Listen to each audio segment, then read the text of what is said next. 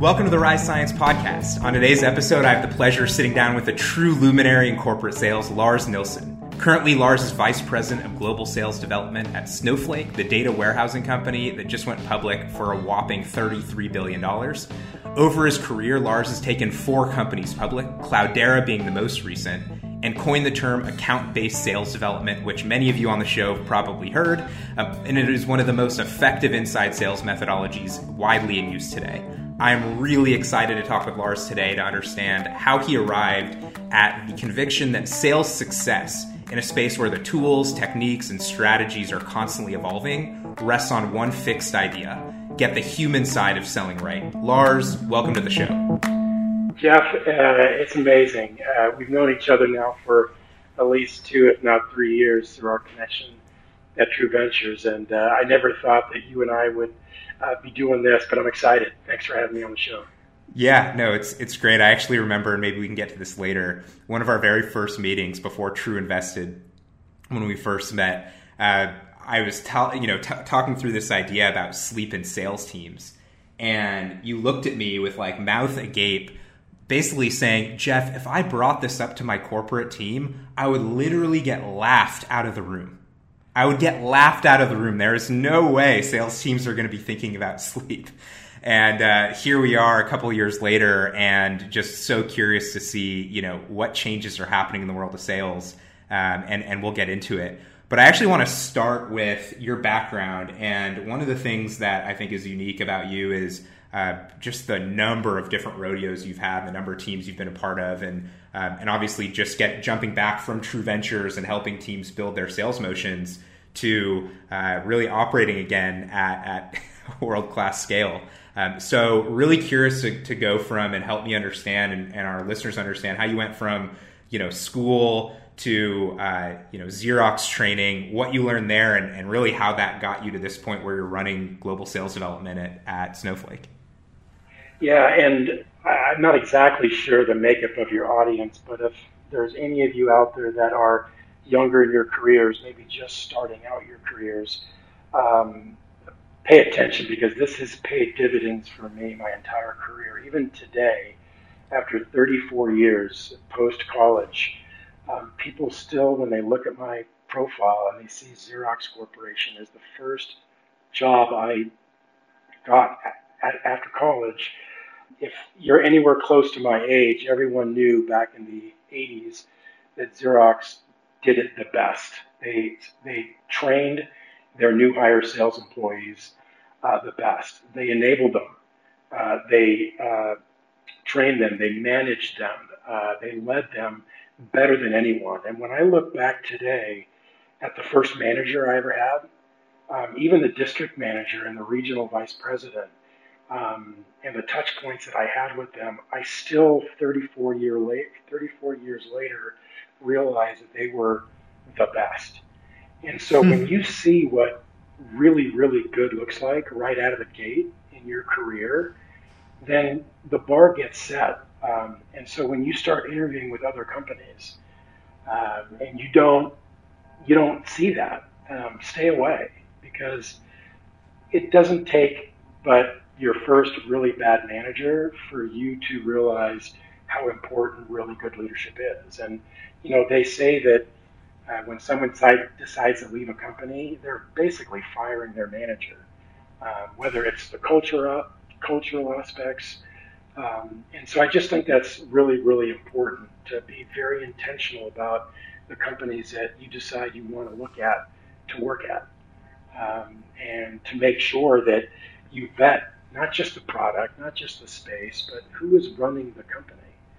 And, you know, I've spent a lot of times, eight years now, as a revenue advisor for True Ventures. And, you know, 100% of the CEOs and the founders that I'm helping right out of the gate, they're not necessarily business people. The average founder is a brilliant mind. They have an idea. Many of them are design or product oriented focused or engineering minded. Um, it's not like they've built a business before. They've never put a cash register uh, on the back end of their brilliant idea, and that's my job. Right. Um, and uh, and that's what I love doing, right? Monetizing. Um, and I've been in sales my entire career. Uh, except now, six weeks ago when I joined Snowflake, they put the organization that uh, I'm on top of into marketing. So I'm now in marketing. yeah, you're, I love it. you're a first time marketer. Yeah, and I love it. So what when you think back to those Xerox days and you mentioned the relationship you had with your manager um, and your RVP, like what were those things that stood out to you that the the emotion that you had walking into work, like what did it actually feel like? And what were I don't know if there's like one story you have from Xerox where you feel like ah that thing that story the one time they made me feel that way that's going to stick with me and that has stuck with you. Well, I just remember the communication. I mean, they over communicated, right? I come in as a 22 year old, you know, bright eyed, bushy tail, tailed kid, not knowing much of anything other than I've got fire in the belly, and uh, it's like, put me in, coach, and I'm gonna, uh, I'll do whatever. Um, and that's all you really have as a young person getting into your first job. But the, just the communication from my manager, from the district manager, my team, uh, there was constant communication uh, and direction. Um, I never had to think about what am I going to do, right? They, uh, I had plans for every day, every week, every month. Um, and that cadence is extremely important for a young person starting their sales career because, uh, you know, do you start by just going out into your territory and start walking up and down the street, knocking on doors, hoping to sell a copier?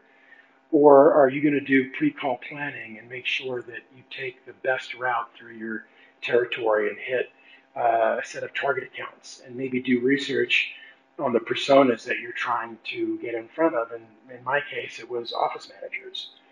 Um, and so I think uh, I learned how to be intentional about how to start my day, week, and month. And I had a plan, and I it was it was program managed um, by my manager, and uh, we shared best practices around, uh, you know, the team. Um, you know, both good stories and bad stories, and that open communication. Um, a lot of salespeople, they're lonely, right? They're they they have their book of business, they have their pitch, and it's like, okay, I can do this, uh, uh, you know, on their own. And you know, I've ended up in the valley building, uh, you know, inside sales or sales development teams um, they're very reliant, in my opinion, on each other to help bring them up. You know, when you get the phone slammed in your face, uh, back in the day it was the door slammed in your face. Now it's uh, either an email delete or someone that never picks up your phone. It, it's tough after four straight hours of getting nothing, no human interaction and connectivity. Um, and I think when I build my teams, I like to do them in offices, and, and of course that's out the window today uh, with COVID. But um, it's important to have that human connection for salespeople to realize they're not in this alone, and um, you know there's always someone on the team that has had a win, um, had a loss, and you know share, get better together. So it seems like one of the takeaways for you coming into that was you didn't just have energy and potential. There was a daily plan, there was a monthly plan, there was a quarterly plan, and that was something that that you've taken forward and along with just a level of openness and communication of the wins and losses of the ups and downs in sales. Yeah i mean you know uh, god i'm sure xerox at the time had over 200000 employees. And so to get alignment in that big of an organization my district the long beach district you know with all the service support sales we probably had we had hundreds I mean, that was yeah. a small district in, in a city in LA, and we probably had 20 uh, districts. Um, communication and alignment, uh, chain of command. I learned how important all those things were um, in the early days. And when, when I got my first uh, gig within you know, and these were, it was 1995, I got a job with a uh, venture backed startup called Portal Software. Of course, um, it was chaos, uh, and there was very little of, uh, and everyone was just, you know, I I did 13 jobs, my boss did right. 17 jobs, and um, everyone just was kind of all hands on deck. But um, and you did things a little bit in a vacuum, and, and and the communication and alignment and chain of command just didn't exist in that frenetic, frantic environment. And in my opinion, one of the only ways you scale as a young company that's just got their seat checked, and as you begin to put people on your team, communication and alignment and chain of command will be one of the biggest reasons that you end up scaling and moving up. Hmm. um, and, and not just culture, but in pipeline generation and revenue, which is really what um, what drives the business. Um, right. And I think those companies that are singularly focused on generating pipeline that turns into revenue, and you know, you can have engineers that are revenue focused. You can have support personnel that are revenue focused. It's not just salespeople.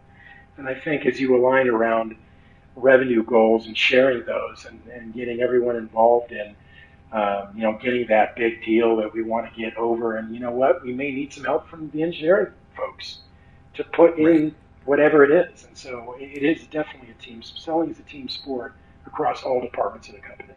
And and I think in sales I mean we all know that going four hours trying to ha- find human connection with your customers or prospects and just getting shut down for four hours I mean that's it's a hard job. And so building that team camaraderie and, and the human side of that is just seems so critical. So one of the things that I, am really interested in, I, I, you know, as you took the job with Snowflake, um, you posted an article on LinkedIn, and one of the things that you said, and I'm going to quote this, you said, you know, the underlying requirements to be successful today are to be authentic, to be human, and to build great people. And so, you know, a lot of folks in your role would talk about you know some new lead generation technology which you know the ins and outs of the entire stack. You know you'd be talking about some new strategy or some new build on on absd you know account based sales development that, that, that, you're working on. But you decided to focus on saying you know that all that stuff is changing and improving. What matters and where where my head goes is you know how do we be authentic? How do we be human? And how do we build great people tell me a little more about what inspired that thinking in a sort of world where most people are focused on we just have to generate revenue and to do that we just have to hit numbers and to do that we need the right tools you know strategies tech in place. Like what are your thoughts on this human side? Yeah so i look at uh, those people in my life that i've looked up to uh, whether they're mentors um, leaders but the people that inspired me to want to be better. And um, it it, it always came down down to them caring about me and letting me know that they cared.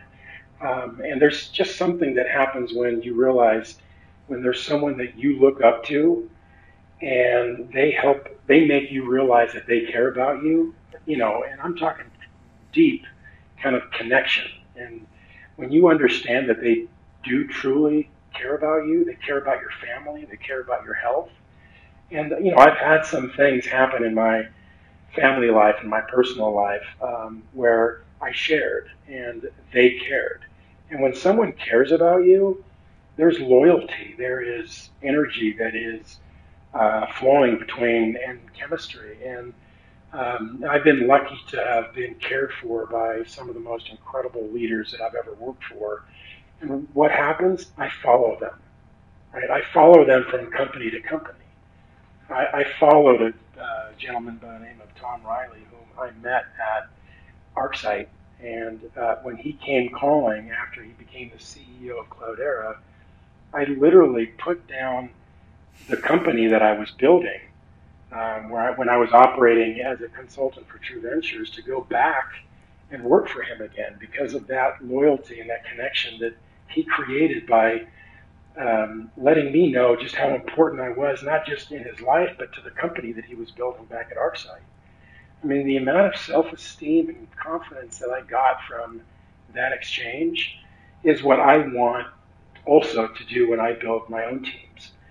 And it's been an unbelievable seven weeks at Snowflake um, coming in. And again, I've got now 34 years uh, to look back on in a career having built some incredible teams, but also having some epic failures. And I do. I feel like I'm operating at a really, really kind of high level today, and it's it's never been more fun. Now, the other four teams that I've built uh, in the valley, these you know demand gen SDR teams, I did so when and I came into these companies relatively early at seed stage at Series A, where culture really hadn't been built yet, and I was a part of doing the heavy lift from me and then hiring my first rep and then building a global organization. Completely different this time. I am drafting into a company.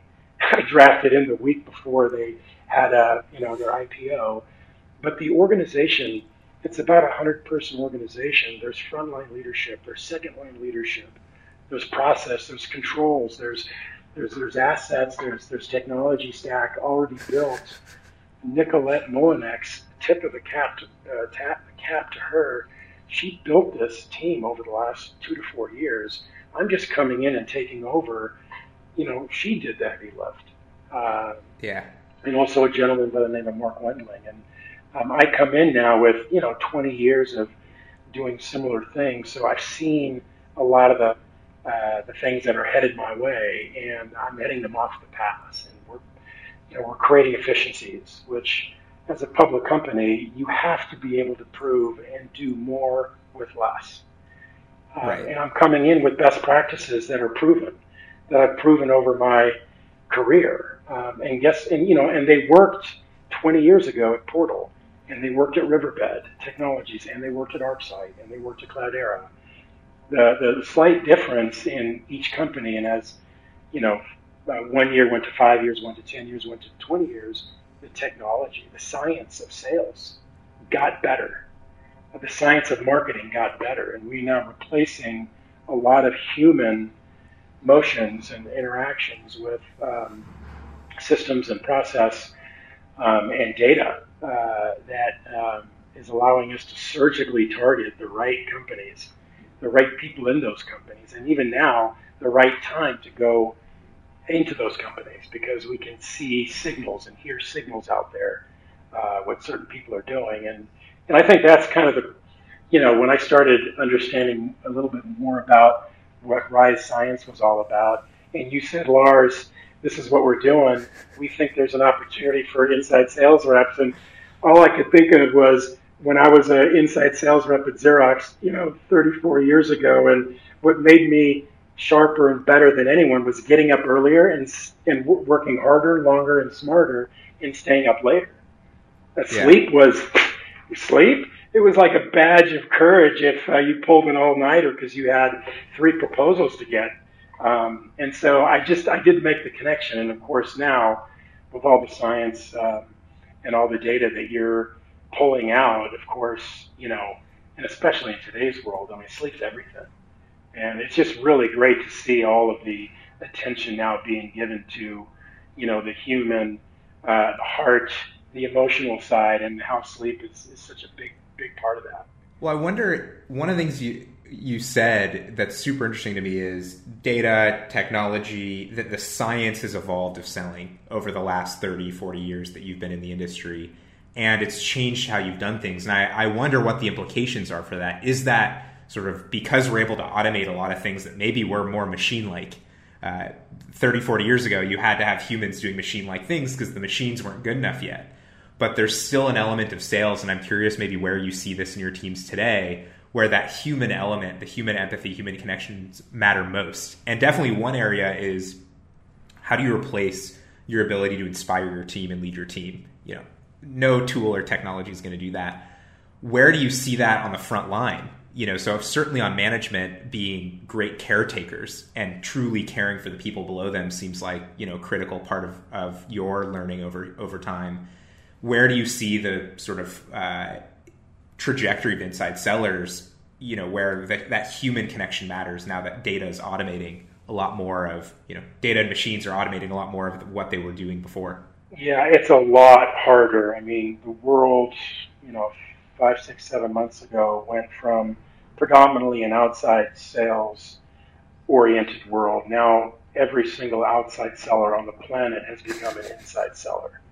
And, uh, and that has presented, right, there's no more steak dinners and ball games and golf matches and things like that that I think a lot of enterprise class solution sales people used as a way to get to know someone better. Um, but you still have to prove value. Uh, and it, proving value um, often today comes in the form of stories. And those are stories that salespeople can tell and relay from things they've learned from other places that they have had success selling their product, their service, their solution. And I think in the in the storytelling is where the human connection has to come out because in my opinion, the only way you sell something to anyone is if you educate them and you inspire them to want to learn more about it. And hmm. um, sellers today are in the education and inspiration business, and I think it's best. Uh, it comes out of, of telling stories because at the end of a sales cycle, right? Here is my beautiful piece of technology or, or thing um, we all know that I want a pile of cash for that, right? It's an exchange right. that happens after a dance that takes, you know, whether it's one day, two months, or two years. Um, and I've been a fan. I mean, I mean, I started my sales career selling one of the most competitive pieces of hardware on the planet. It was a copier, and I also had a, a quota for selling typewriters and fax machines, and all three of those were really at the core of uh, you know business transformation 30 years ago. I don't think many of your listeners have even seen a typewriter. They may have heard what a fax machine is, but yeah. a copier is something that very few people have either. Um, but, Digital transformation. Uh, yeah, yeah. Right. Um, uh, but uh, you know, in the in my in my journey in the valley, I've been at the front end of really complex you know, software, uh, you know, kind of solutions that uh, are not nice to have. They're have to have. They're they're you know without CRM, for instance, without right. uh, some of the solutions that I've been selling in the valley, um, you're not you're not as competitive. And so uh, I've always put myself into a position where I'm on the team that sells a have to have not a nice to have. Um, and I think that's another um, lesson for your uh, audience is if you're selling a widget, you're selling you know something that 20 other people have, then price becomes your lever most often. It's very difficult to differentiate um, a commodity type. Uh, you know, Xerox, the technology in a Xerox copier was the same in a, in a Canon copier, in a Mita copier, in a Savin copier. And so differentiation we couldn't do on technology. We had to do it. Our, our service organization could, you know, run a, run a service technician in a car faster than they could. We had more of them. Hmm. Um, our toner, our paper had less dust, and so you had less jams in your copier. I mean, these are the things that we had to differentiate not necessarily on the technology. And so I think as a seller, you have to learn very quickly what sets you apart from your competition. Um, and then you have to build an ROI story uh, or a total cost of ownership story because you will end up in procurement at some point and they're going to want to understand um, just what do I get for what do I get when I buy Rise Science, right? And we've talked right. about this, Jeff, just how totally. much more productivity your team whether that's an NFL team or that's an inside sales team, is going to get incrementally if they get a better night's sleep. Um, anyway, um, so yeah.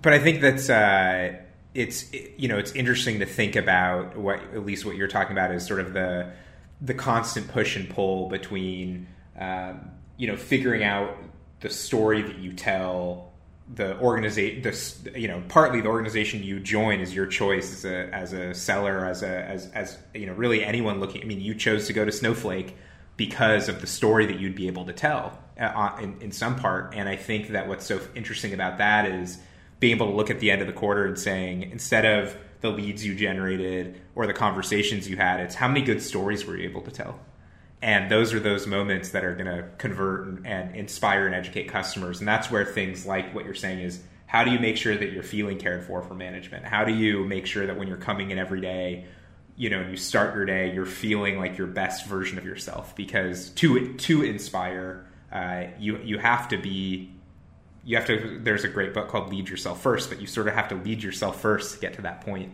Um, and so that's the what maybe the, the the thing that's fascinating here is that as data and technology and systems have evolved, it's really highlighted the seller's ability to focus on storytelling, and that's what you know seems like that's what we have left, uh, which is which is important. Um, one thing I'm curious about, and and then we'll get to our last question. Is time just ramps so fast? Um, but uh, coming into Snowflake, you've done this. You've built teams from the ground up. How, taking over the team, seeing the state of it, surveying it. I mean, I would imagine you're still listening and learning about how that team operates. Um, anything new, any intent, any new intentions that you have coming into running this team uh, than you did at all your previous teams? That that you know after Cloudera, after ArcSight, you're, you're like, okay, I want to focus on this element, and you know maybe that was part of the inspiration for sort of uh, being the leader that that you've uh, so uh, cared for in your career, which is a leader that's cared for you. But anything that's different now as you come into Cloudera from an intention perspective than you, or coming into Snowflake than you did at Cloudera uh, before? Yeah, I love this question um, because at all the other companies I built teams, uh, again, I did it from the ground up where I chose all the individuals. I, uh, you know, it was my culture. I built yeah. a team based on what I hoped, thought, and believed would be the best. And um, in a lot of cases, they did become great teams, and I still have great connections and friendships and fell in love with these teams. Something uh, quite different when you draft into a company that's already at scale, over 2,000 employees, into an organization that already has a you know 100 individual contributors and managers and second line managers. They've already built uh, a culture and it's not mine. Um, they already have uh, a communication, uh, motion, and rhythm. And um, what did happen, though, is the, the global leader of the, of the SDR team at Snowflake um, decided to make a career change, and she left to become a quota carrying sales rep in the beginning of the year. And it created a vacuum, if you will, in hmm. leadership on the team. And uh, without decisive uh, visionary leadership at the top, which there always was, uh, you know, people started to, I don't want to say take advantage, but they started to look at the team differently and they started to make asks of the team that probably never would have happened had there been a, a leader there. And so what I decided to do is I wanted to draft into this company and not, you know, on day one start managing and start leading. Instead, I decided I'm going to take a full month. I'm not going to have one-on-ones. I'm not going to manage. I'm just going to get to know those around me that my team supports.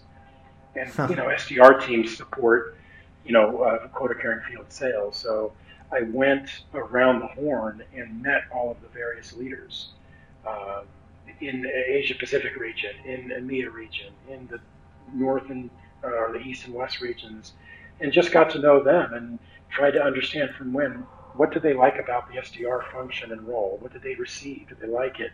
Where are so I just filled my bag with learnings that others had had, and that allowed me to get to know my team even better because it wasn't from them; it was from the people that they had been supporting. Um, and I slowly started to then manage and lead as I got into month two, which I'm in right now. Um, and, you know, I, I did two other very cool things. I decided to do a global survey. And I got my management team together and we created a 10 minute, uh, you know, survey monkey survey where we polled every single global seller at Snowflake and asked them really open, honest questions about what they thought about the SDR that they were assigned and what they thought about the, the organization. And um, you know, give us some wins that you've had with the team and give us some epic fails. And man, did we learn. And even the, you know, we sh- as we shared the results internally, I think everyone got a, a real good dose of, wow, there's some really bright spots, but there's also some, you know, there's some hair growing on this thing, and we need to, uh, uh, we need to pitch and ditch some, uh, not necessarily people, but habits. Um, hmm. And then the other thing I did is I, uh, created a contest, a global contest. I had learned that uh, our SDRs in APJ region and managers there had never interacted with EMEA and North American personnel, and so we created this global tournament, kind of like a, a March Madness, um, bracketology, and uh, I paired a North American SDR with an EMEA SDR with an APJ SDR, and we now have this five-week uh, tournament going on, and it's created a lot of really cool visibility for the team. But the output will be uh, an incredible number of new logo meetings that are set for the, the sellers out there, and I'll be able to show uh, the output of this, what this contest has had, and it's guess what? It's also brought the team closer together. We've got some right. visibility up to the C-level, and it's brought the team together, and we're gelling, and there's excitement, and people, you know, want to get up and and get after it. Uh, so, um, you know, seven weeks in, and uh, I'm, I feel like a little kid. Uh, uh, totally. It's uh, it's a cool way to sort of end because you know one of the one of the learnings from Xerox that sort of plays in, and maybe you thought about this, maybe you didn't, but just as I hear you say that, is the notion of communication, how important that is, the wins and the losses. And what did you do when you came in? You wanted to not lead and not start saying, here's what we need to change, but let's get communication open. Where were wins, where were losses? Let's start to be open about what's working and what's not, and start to bring the team together to know that the, there's people around them that care.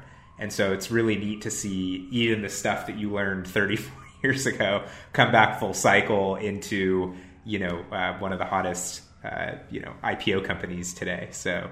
Um, really neat to see that play out, and I'll I'll definitely be excited watching the next couple weeks and, and, and months. So I have one question uh, before we before we head out and end the show today. Um, and the whole goal here is to, is to leave one actionable tip. And you know, this could be a philosophy that you have, Lars. It could be uh, you know the way that I don't know you clean your desk when you leave every day. It could be how you start your day. Something that you do that's had the biggest impact on your productivity, your team's productivity, and that could be at work or it could be at home.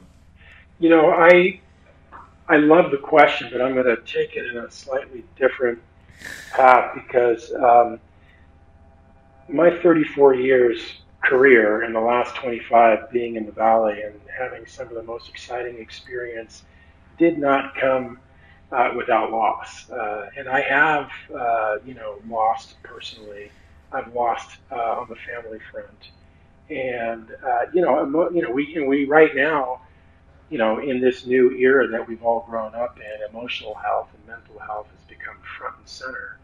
Um, and while I am, I feel like I am hitting on all cylinders physically, emotionally, mentally. Uh, today, that wasn't always the case. And, you know, I can look back at many of the teams I built and how much energy that took and how much travel around the world that took. And it took focus and attention away from what truly should be my focus and attention, and that is what is at home.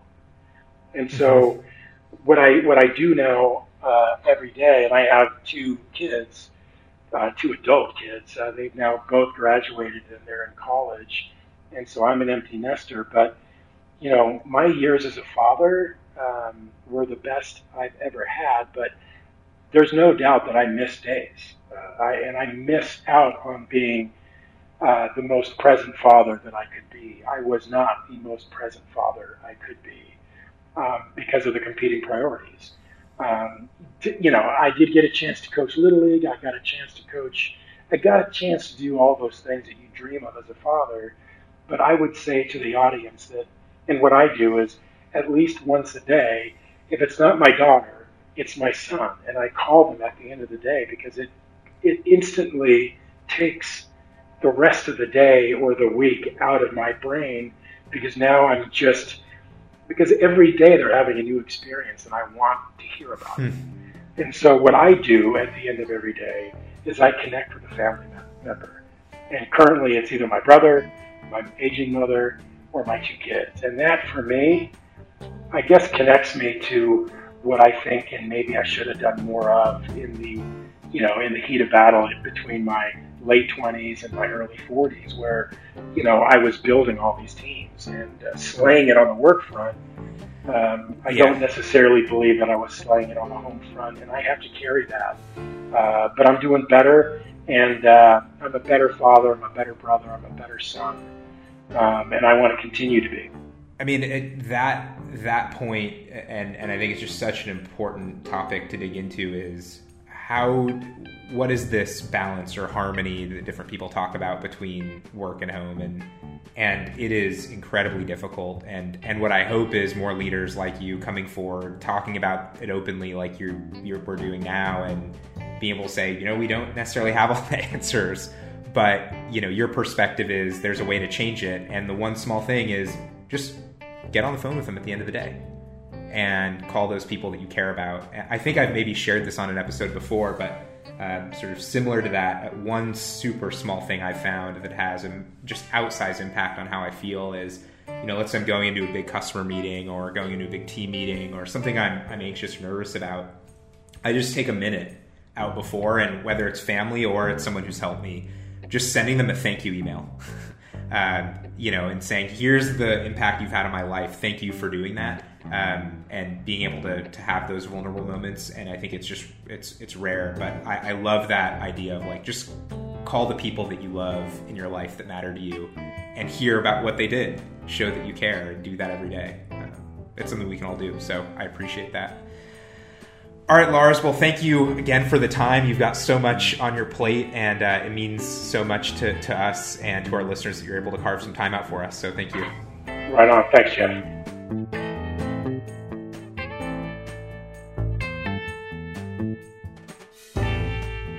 To learn more about how we work with sales organizations to drive measurable improvements in revenue, productivity, and well being, head over to our website at risescience.com. Now, if you're an individual interested in using sleep to get more out of your day, you can download our app, Rise, on any app store, iOS or Android. You can also email me at jeff at risescience.com to discuss anything you heard on the show today or to nominate a great guest. We'd love to hear from you. The Rise Science podcast is produced by Candice Kahn and Lola Feiger. Music in today's episode is by Blue Dot Sessions, and thanks to the entire Rise Science team for their help with writing and research. I'm Jeff Kahn. I'll talk to you next time. Sleep well.